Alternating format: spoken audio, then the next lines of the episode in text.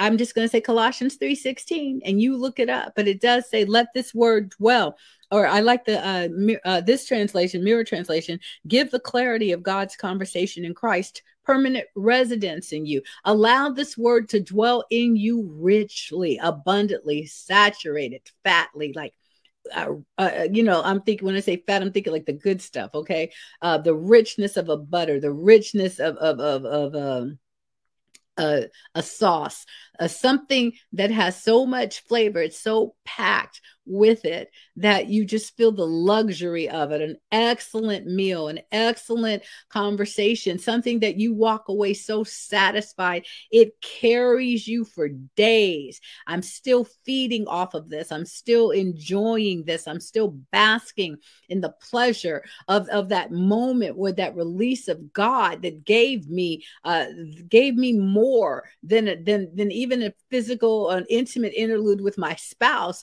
This time with the Spirit of God, it has carried me. This is what the Word of God does. It comes to to intercourse with us and to lead and, and what happens a seed is released and that seed so saturates us that it's doing what? It's changing things. It's bringing a death to the way that we have been to start growing the desire on the inside of you, your submission to Him, even when you don't feel it, even when you don't see it. But that submission to Him starts to bring within you a change of the soil, a change of your internal ground. And then what? It starts to grow where you begin to be satisfied, where you begin to desire Him greater. Desire for God grows on the inside of us, spirit to spirit connection. That's how it starts to do the things that it does. Okay.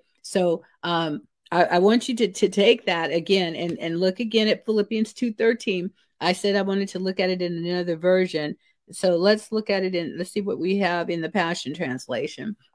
And here it says, God will continually revitalize you, implanting within you the passion to do what pleases Him. Now, that's exactly the same thing that I got to say, and I had not read that. All right. But there he is. God will continually revitalize you, implanting within you the passion to do what pleases Him. God does the work. What did Jesus say? It's my Father in me.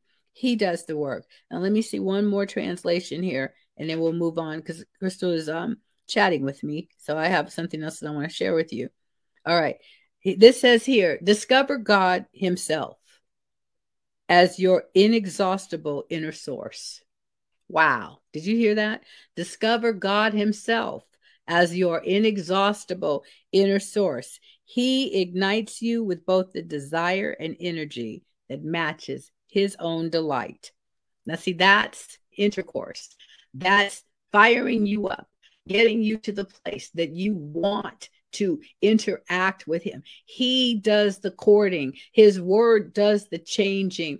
Everything comes from it, it being from him to us, not not just um it's not something that we control. You want desire for God, tell him you want it, and then he'll take it from there. It's like he he leads the dance and it is a slow dance. It's a beautiful romance. He leads it. He's the he's he's the bridegroom. Jesus is the bridegroom. We are the bride and he is the one that courts us. He's the one that supplies for us. He's the living word on the inside of us that stirs us. Remember God Himself energizing us, creating in us both the power and the will. The He effectually does this thing. He stirs up the desire.